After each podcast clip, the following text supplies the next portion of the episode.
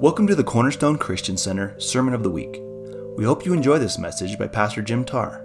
For more information about this podcast and other resources, visit cccbasalt.com. We're so happy that um, you're here this morning, in spite of the fact that we're doing a study on the book of Revelation.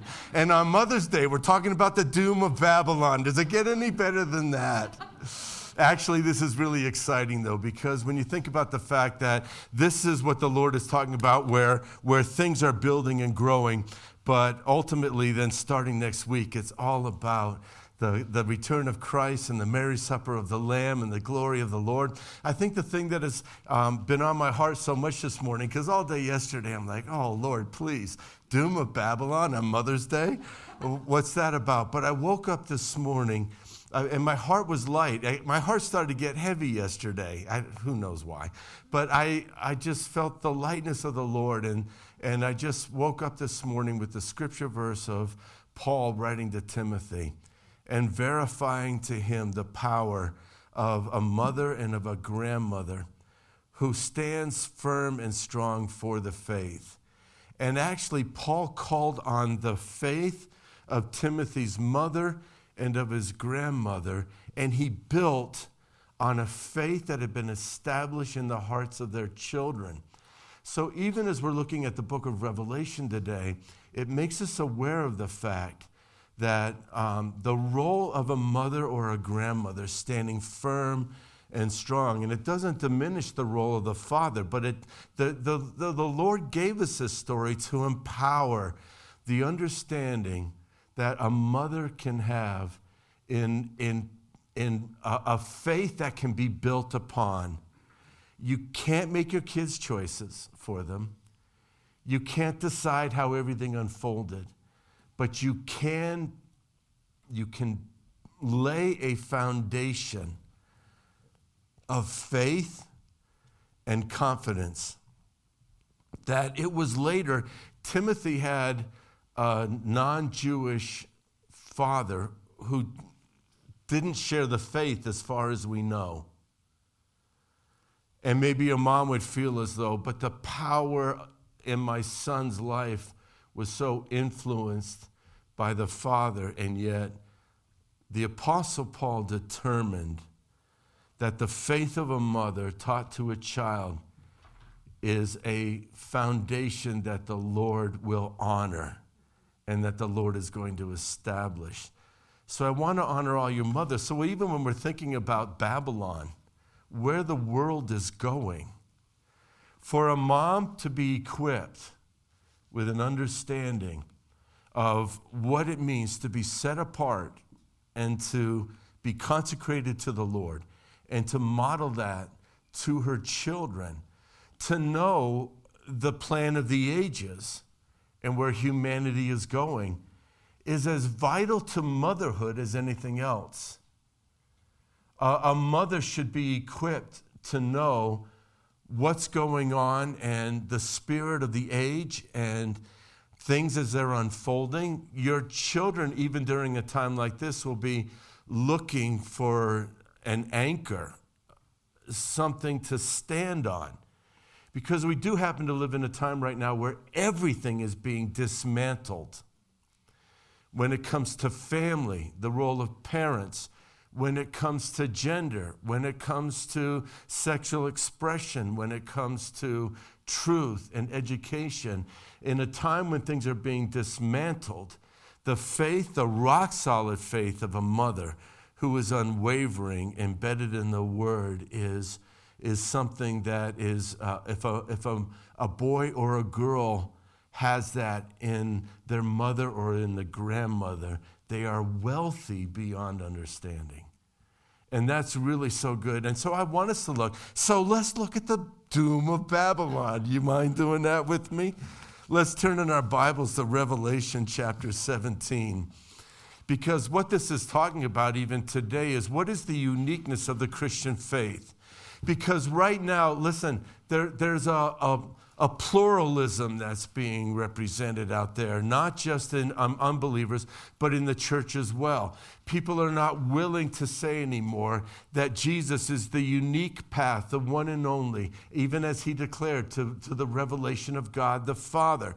It's really easy to allow all the foundations. I want you to be aware of the fact as well today that there is a duplicity even in the, the body of Christ and in churches. There are, there are plenty of churches, even in this valley, that, would, that will invite any religion, any path, any journey into their liturgy, into their sermons, and whatever it might be.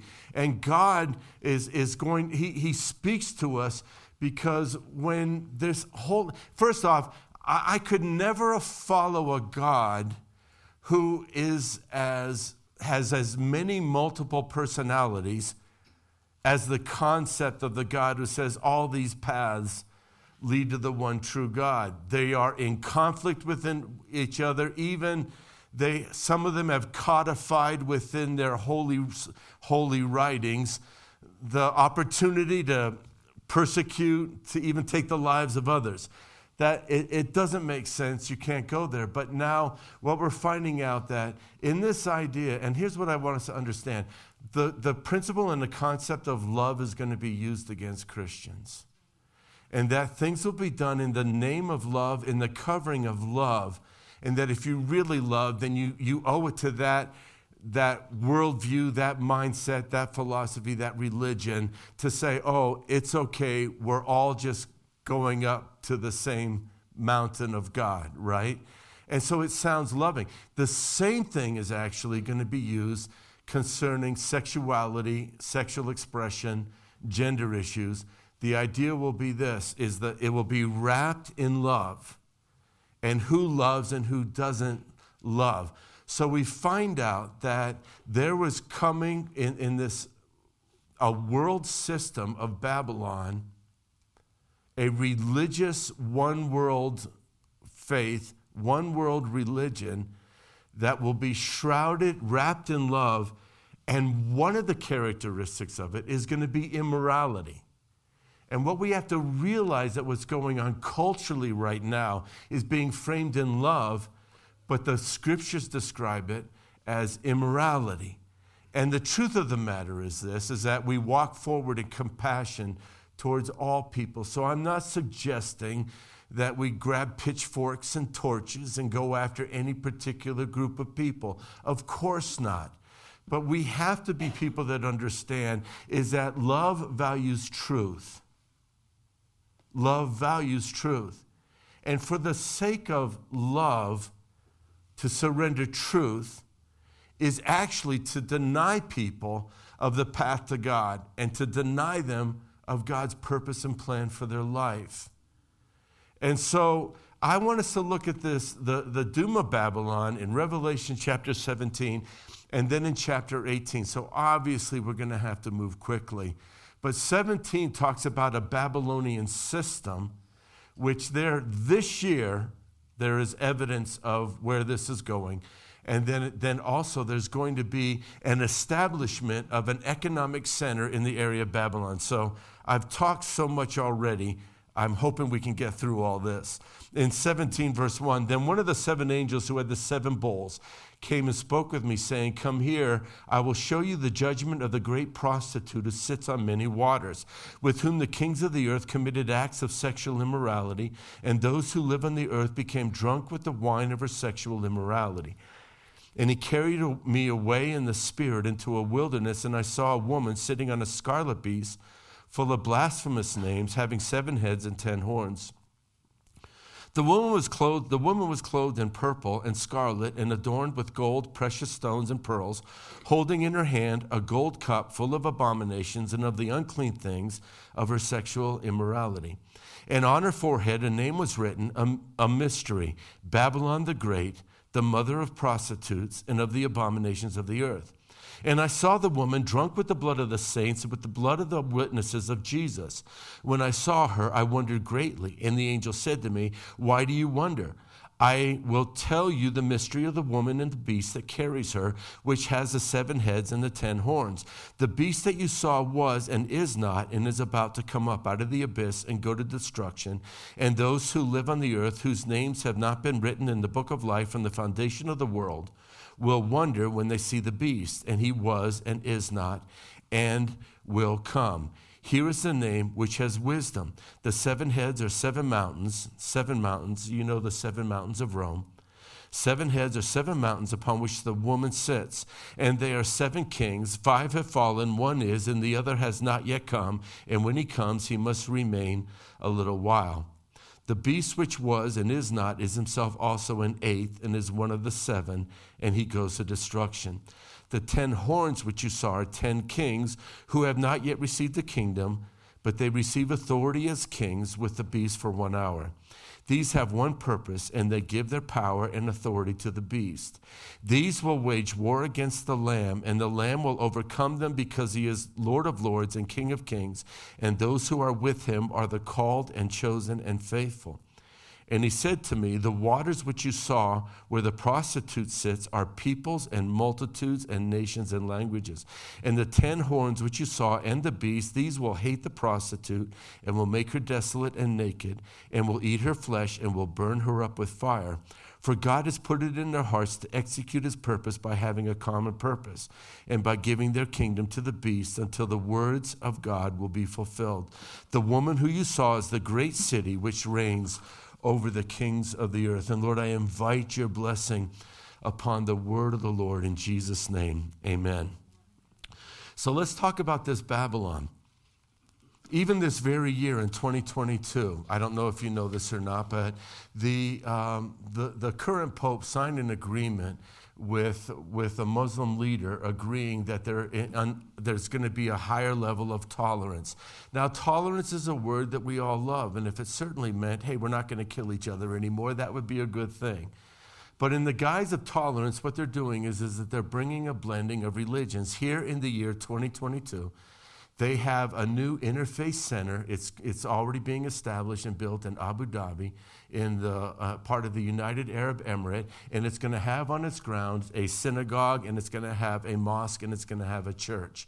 Now, all of this is being spearheaded by the, the current pope with, with Muslim leadership in the world today. It's such an amazing revelation that the Bible has said that there's coming a day when there is going to be this Babylonian system, this Babylon, that is actually going to be a coalition and a coming together of worship under the guise and under the premise that there are many paths to God. So, if, can I remind everybody here that Satan is not original? And so he has this idea uh, in his mind to recreate the Godheads. The, the, the, the dragon, Satan, is God the Father. God the Son, uh, under the dragon, would be the Antichrist, and God the Holy Spirit, he is, he is replaced with the false prophet. So we have this Trinity that's going on. This whole Trinity even came out of the idea of a religion that has started millennia ago in Babylon. The, even the idea of, of a child that was conceived out of the gods so that, that there, has been a, there has been a false religion set up by Satan for thousands of years that declared that there is going to be a deity that's going to be born upon the earth. Now, why did Satan create such a religion? He created it for this reason. This reason. The scriptures were very clear and wanted us to know that the serpent had been told that the seed of the woman will crush the seed or the offspring the offspring of the serpent. And so Satan has realized that even in the word, there's going to be a contest between the seed of God, the Messiah, the Christ, and he will battle against the unholy seed, which is the offspring of Satan. In this scripture verse right here, it says that this beast is the one who was and is uh, was not and now is. What is that a reference to? It's a reference actually to Judas Iscariot. People don't even realize that Judas Iscariot walked and operated in the spirit of Antichrist. And that's why Satan had put in his heart to be able to do this evil. He was inhabited by the dragon. Satan, uh, uh, Judas was when he did that. And so the Bible even tells us that when he hung himself, it says concerning Judas something it says that it doesn't say about anybody else who has ever died. It says that when Judas died, he went to his own place. Why did he go to his own place? He was uniquely set aside to be a part of this uprising of the Antichrist, which at the end will want to be these two adults that will come against the purpose of God. Satan wants this false trinity. So let's, you know, the, the Bible says that the Babylon right here is a mystery. Why is it a mystery? In chapter 17, it's a mystery. In chapter 18, it's a very real city that will be destroyed. It's a mystery in chapter 17. Why? Satan imitates everything because the scriptures have revealed that the bride of Christ is a mystery that God had a bride. What do we read in the book of Revelation? The bride was a city. The city was the New Jerusalem coming down out of heaven. So Satan is like, wait a minute. If Jesus Christ has a city that's his bride, I want to have a city. It's going to be like my bride. He establishes Babylon. Now you might say to yourself, no, wait a minute though. How could there the Christ, the return of Christ happen so quickly? There is no city of Babylon right now. Well, there we know exactly where it was. There's some infrastructure there. Napoleon wanted to rebuild. That's where he died, actually. He laid out all kinds of plans for the rebuilding of the city of Babylon. This is something the enemy has, enemy has wanted to do. But can I remind you? First off, we don't know from the catching up of the church and the rapture until the seven years happened. There could be, there could be a few years in there. Doesn't, doesn't teach that it begins automatically. But I do want to say this is that there's going to be a commercial center in the area where Babylon was. If you remember, that's where the Tower of Babel was. And in that place, it could very easily be built in three and a half years if it's just a financial center. You realize that right now, that, um, that um, I'm sorry, it just flew out of my head the city that's um, in the Middle East with all the skyscrapers. Dubai. Dubai, from when, they be, from when they broke down until the people started to move in, was six years. Can I remind everybody that the, the impetus for building Babylon is actually going to be the Antichrist is going to call all the nations of the world to come and bring together their money and to bring together their intelligence and resources. And very easily, there could be this establishment. In order, though, for there to be establishment of a new economic center, the economic centers of the world right now have got to be brought down. New York City is the economic capital of the world. Its, its, its potential for demise is, is very real right now. And people are leaving it in the droves. And so you look at London. London is second. London is going through the same challenges that New York City is going as, as, as well. So when you think about what's happening right now, as, na- as global financial systems have the potential of collapsing, the opportunity for the Antichrist to rise up and to build from the ground up a very real new commercial center is something that is, is not outside of reasonableness. Now, so that's the possibility of the building of the real city of Babylon. But also, we want to understand that that is an imitation of the new Jerusalem that Christ is going to have come down from heaven. Now, Jesus would never be married to a city. That doesn't make any sense at all. What it's talking about is that the inhabitants of the new city of Jerusalem are going to be the ones that carry the love for Jesus. It's about inhabitants. Jesus isn't going to marry buildings. He's going to be, he's going to be married to people, those who have placed their faith and trust in Jesus Christ. But while the city of Babylon doesn't exist today and what we get a glimpse of in chapter 18, we do know that the mystery of Babylon, the system, the, myst, the mystique of the religion, has been around since the fall of Adam and Eve. When Adam and Eve were uh, rebelled against the Lord and they were kicked out of the Garden of Eden, it was right in the region of where the Tower of Babel was built. It, it, has been the center of a rebellion against God since, since Adam and Eve fell. It's, it was most likely the center uh, of, uh, well, no, I'm saying most likely. It was absolutely part of the, the, the antediluvian, the pre flood rebellion against God, where the sons of God had relations with the daughters of men, and they created this, this breed of being that could not be redeemed. It was the, it was the center of the, of the rebellion that created the flood. Then, after the flood, we find out the Tower of Babel. What was that? It was a desire that Satan attempted Eve with. You'll be like God. Oh, same region, same region where the rebellion happened outside of the gates of the Garden of Eden then they're going to build this tower under God. Mankind was tempted to do that, and then that be resulted in the birth of all the nations. This is the this is the mystery of lawlessness, the mystery of wickedness. If Christians could begin to understand there are two, only two mysteries that are happening on the earth today.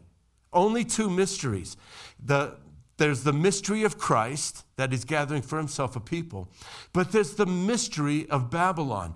Out of the worship of Babylon, whether the rebellion before the flood or the building of the Tower of Babel, every religion on the earth today can be dated back or traced back to the Babylonian cult that was in the city of Babylon.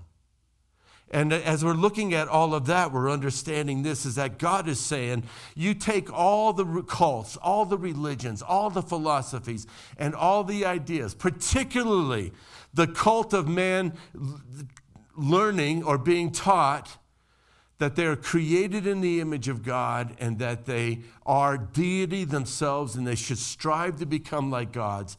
That's exactly what happened before the flood. That's exactly what happened during the building of the Tower of Babel. And it's still a doctrine today. New Age is filled with the idea of connecting to the divine within. Find your own divinity. And all of that, that's part of the Babylonian mystery. So, when we think about this system and, and what it all looks like, we understand that the original city of Babylon was built on the Euphrates River. It was in the location of outside the gate of the, um, of the Garden of Eden. It was built by Nimrod. In Genesis chapter 10, verses 8 through 10, we read Cush fathered Nimrod. He became a mighty one on the earth. He was a mighty hunter before the Lord. Therefore, it is said, like Nimrod, a mighty hunter before the Lord. And the beginning of his kingdom was Babel, Erech, Akkad, Calneh in the land of Shinar. And here then we find out that this cult was established by Satan. And that cult is still alive on the earth today. The, the, the religious system of Babylon promised this a higher wisdom. You can enter into mystical secrets. In order to be a part of the Babylonian cult, you had to confess your sins to a priest. That you could then enter into this mystical brotherhood. And there was a high priest, and he was actually called the pontiff.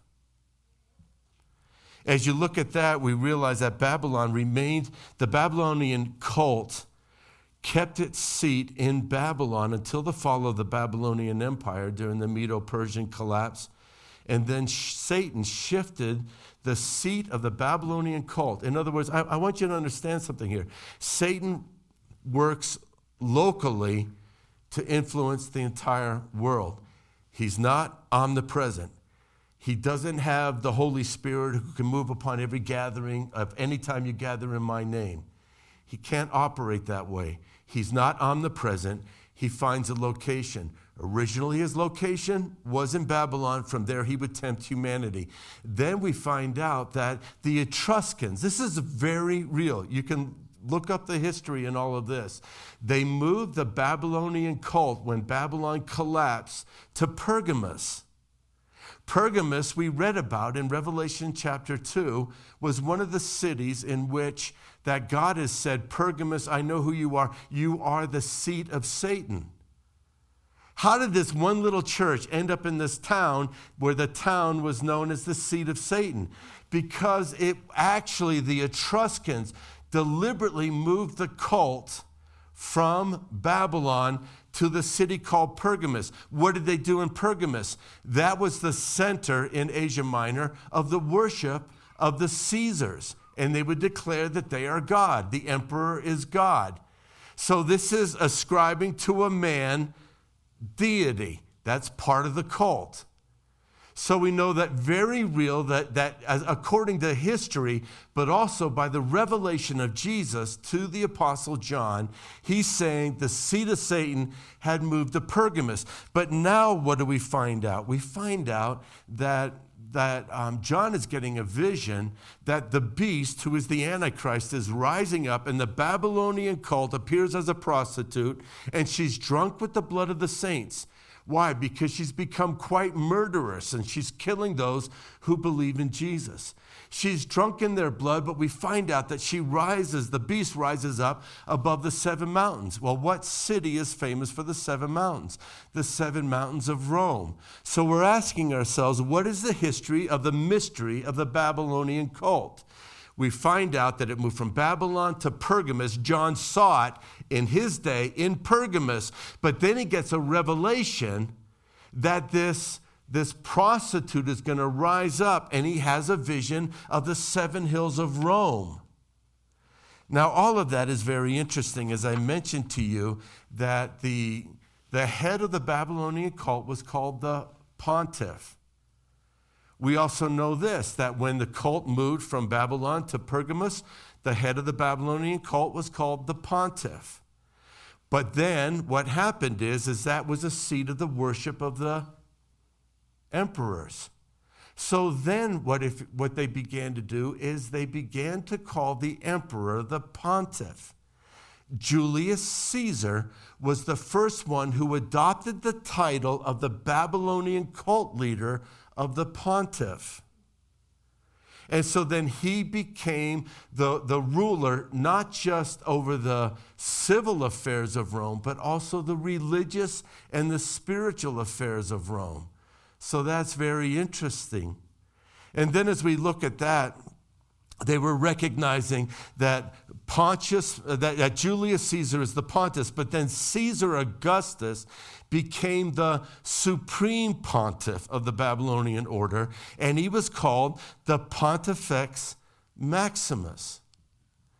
Now, let me just share this with you, and I'm sorry if, you, if this steps on the toes of your personal um, Christian journey, but the truth of the matter is, is that there was one emperor who decided that as a that now that the Rome had become Christian, that an emperor shouldn't carry this title of a pagan deity.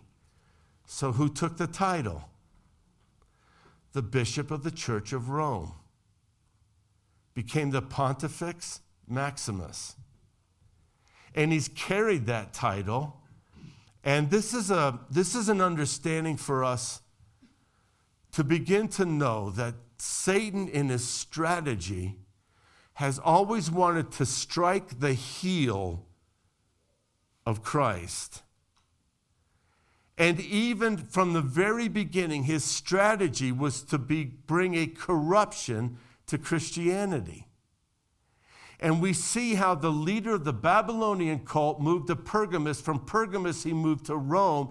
And from Rome, that title, Pontifex Maximus, was adopted by the, by, by the emperors. But then one of them, because he refused to, be, to take on a non Christian title, surrendered the title, and it was picked up by the Bishop of Rome. Now, I just, I just Please, I know that you might think, where's he getting this from? Just go online and read the history of how things continue to proceed. So, from 376 AD, when Gratian, the emperor, rejected the title, it became the title for Damasus. In 366 AD, Damasus took on that title of the Pontifex Maximus.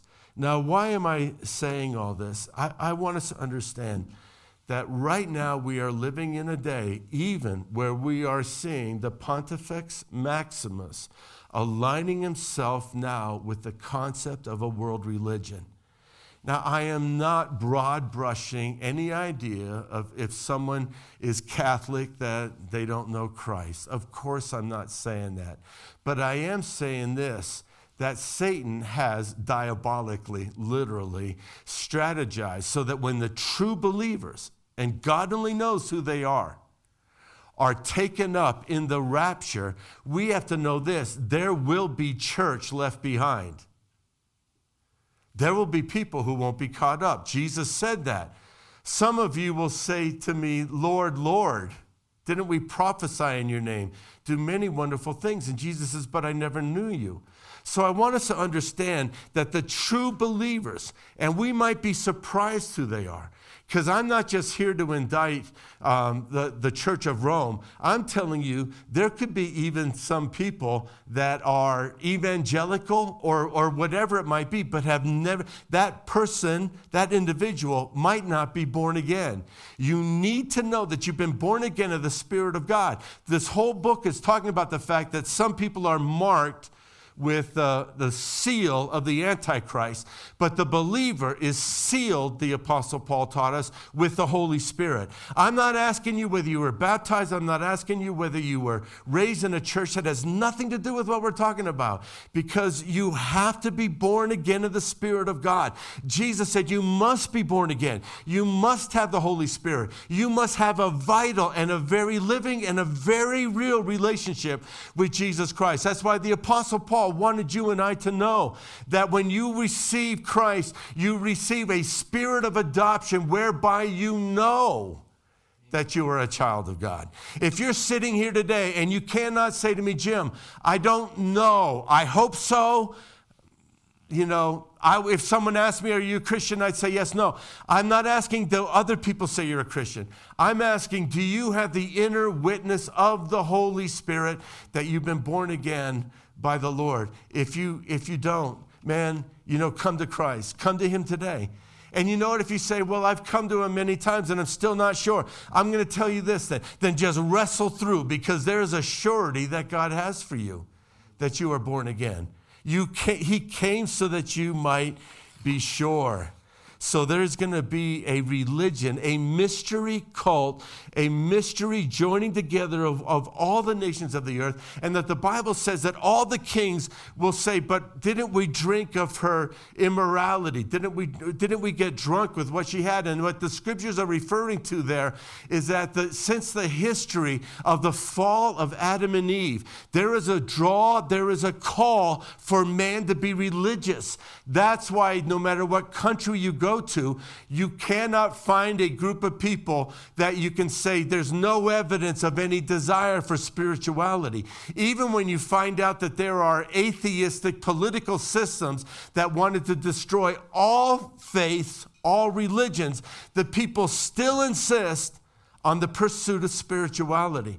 Why? Because we were created in the image of God, and Satan has a lot of imitations that are out there. So, this woman, this prostitute, representing all false religions and ideas and philosophies, is rising up. And what we find out is that the Antichrist actually uses her. One of the signs of the beginning of the last days will be a call for all the religions just to come together in some kind of agreement. Now, again, let me just say, we are never, as Christians, condoning taking someone's property or livelihood or, or, or, mandating they worship as we worship, or, or God forbid, where some religions require the taking the lives of another. That we, we move forward in, in the love of Christ and in the power of God. But there will be in the last days a call, and, a, and the declaration will be if you do not say all religions carry equal value, then you will be labeled as intolerant and unloving. And in that vi- environment, it's going to become very difficult. But here's what we understand by verse 16 and through 18 that the, the kings of the earth are going to begin to promote this one world religion as well. But what they're doing here is nothing more than the bidding of the Antichrist. Antichrist is the seed of Satan. Here's what we need to know the strategy will be this get the people to compromise their faith, change their confession about the uniqueness of Jesus and who he is. The pressure will become so great, there will be a falling away. There will be some people who confess Jesus Christ as Lord and Savior and that He's the way, the truth, and the life. But when all the kings and all the nations say we must come together and elevate this one world religion, Many people are not going to be able to survive under that kind of pressure. And the scriptures has warned us of that over and over again. But Satan is doing this, the Antichrist. He does not want a one world religion. Ultimately, he wants everybody worshiping him. What, like Satan asked Jesus, I'll give you the nations. See, this is about kings and nations. I'll give to you, Jesus, the nations if you'll just bow down and worship me. So the Antichrist, and I believe we're seeing an increase of the spirit of Antichrist, is being used under the guise of religion to get everybody into one mindset. But ultimately, the kings and the Antichrist will rise up against this one world religion because Satan wants all the worship for himself. And that's why we need to know again, once again, that we are just in a spiritual battle. So then it says in verse 18, after these things, I saw another angel coming down from heaven, having great authority, and the earth was illuminated from his glory. And he cried out with a mighty voice, saying, Fallen, fallen is Babylon the Great. She has become a dwelling place of demons and a prison of every unclean spirit and a prison of every unclean and hateful bird. For all the nations have fallen because of the wine of the passion of her sexual immorality, and the kings of the earth have committed acts of sexual immorality with her, and the merchants of the earth have become rich from the excessive wealth of her luxury. So in chapter 18, we have one angel announcing the fall of mystery Babylon. And in chapter 18, we've got these another angel now announcing the fall of Babylon, which is very real. I believe some people blend them together. One is the mystery of the Babylonian cult. The second one is the mystery of a city that will be the bride of the Antichrist to mock Jesus Christ and the bride of the New Jerusalem that's coming down out of heaven. And as we're looking at all of this, the people are beginning to celebrate, or, or, I'm sorry, but the Antichrist is celebrating the fall of Babylon, even though it is a city that was built to be a city of great glory and honor. So we're looking at all of this. I want us to understand today. I was in Denver not too long ago, and it was when one of the, I think it was during the, the gay marriage thing. You drive through Denver, and all these churches were flying the pride flag. I mean, uh, it looked like more churches were flying it than, than weren't. And on that, then, there were signs that they all felt they needed to put up and say, This is a house of love. This is a house of acceptance. And all these kind of things. I, I want us to understand when we're looking at what's going on right now um, if you look at some of the artwork that's going on in our public schools right now to influence our kids, the issue of tolerance of every lifestyle that is unbiblical and actually unlawful in the kingdom, as well as the calling down for Christians to lay down the uniqueness of who they are and who Christ is and that message and to preach them with conviction and absolute understanding and knowledge. There was a recent polling of Christians, and an alarming number of Christians. I, I wish I'm saying this off the top of my head, but I think it's 40% of Christians believe today that Jesus is not the only way to God. And in the understanding of all of this, I want to encourage our mothers that are here today. I want to encourage our grandmothers. I want to encourage every father, every man, every woman, every one of us to resist the call and the criticism that we don't care about others and that we don't love others. How diabolical of the enemy to take the first and the greatest commandment that was given to us and to use it against us merely because we stand up for Jesus Christ that He's the way, the truth, and the life, and that the biblical order of our morality actually then is turned into a system of hate.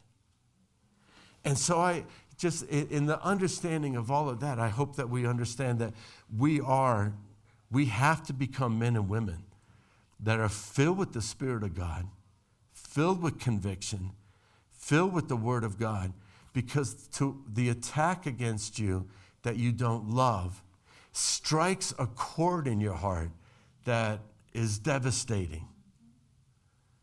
Because it is your desire to be loving towards all mankind. But you also understand this without truth, there is no love. But the Bible has said, speak the truth in love. So let love guide how you speak. But don't let the accusation of being unloving determine what you speak. Because your love for God and for the Word of God makes you a more loving individual to help get people on the path of heaven. What the devil wants to do right now is to take as many people to hell as he possibly can. And if you speak the words of love, which are the words of eternal life, which are the words of Jesus, others around you might not know your motivations, but you have to know in your heart why you believe what you believe, why you say what you say, and why you have positioned yourself where you've positioned yourself. Can you say amen? amen? Let's all stand up. Father, I thank you. Lord God, for the opportunity to be men and women called to walk in this day according to righteousness, faith, and truth. And I pray, Father, that the Spirit of God would be strong in the hearts of every man and woman that's here. Help us to be set apart, unique. Lord, Jesus fought against sin to the point of death. He never stopped fighting. And so, Father, I pray, let every man and woman here fight the good fight of faith. In Jesus' name, with your head bowed and eye closed, just real quickly. Does anybody here today need Jesus Christ as a personal Lord and Savior? Do you need to know that He is in your heart today and your sins are forgiven? If you want that today, I want you to do two things. First, raise your hand, just acknowledging, I want to be included in the closing prayer. And secondly, I'm going to invite you to come up here in front of the church and just confess Him as your Lord and Savior. You won't have to say anything, but just come up here just saying, I'm, I'm, I'm demonstrating that I'm a follower of Jesus Christ. If that's you, would you lift up your hand just quickly before we go? Just saying, today I want to know that I'm saved. Did you just raise your hand? Amen. Thank you, Father. So let's pray this prayer together. Say, Father in heaven, I need a Savior. Today, I declare that Jesus Christ is my Lord and my Savior. I invite you, Jesus, to come into my heart and wash me clean with your blood. Forgive me of all my sins. Everything, Lord. Take away every stain.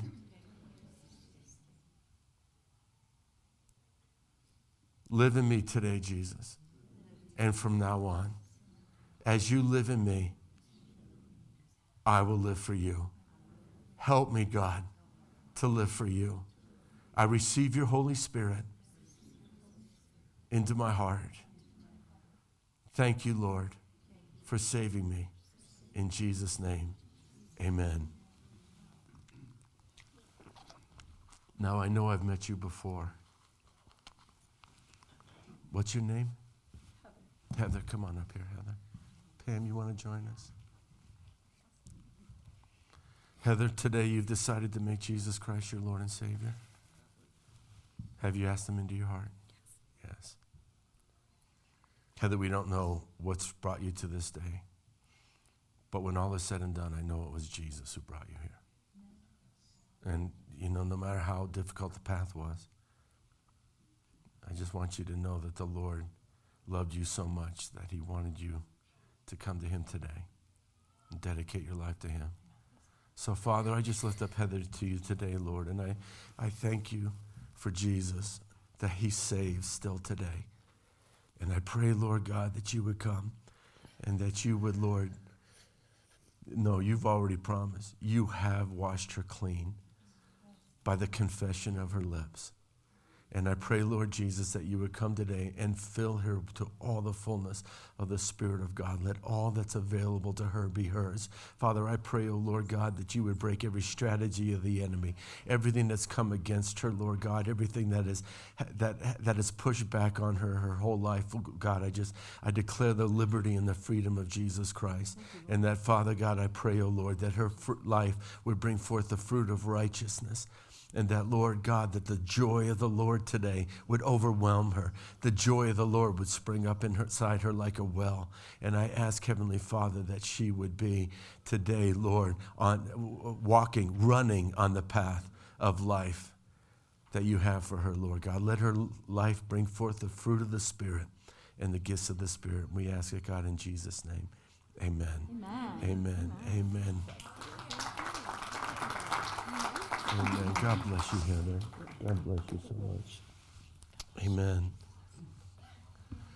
So, Father, I just pray, bless everyone that's here today, Lord, and let them go in the peace and the joy of the Lord in Jesus' name.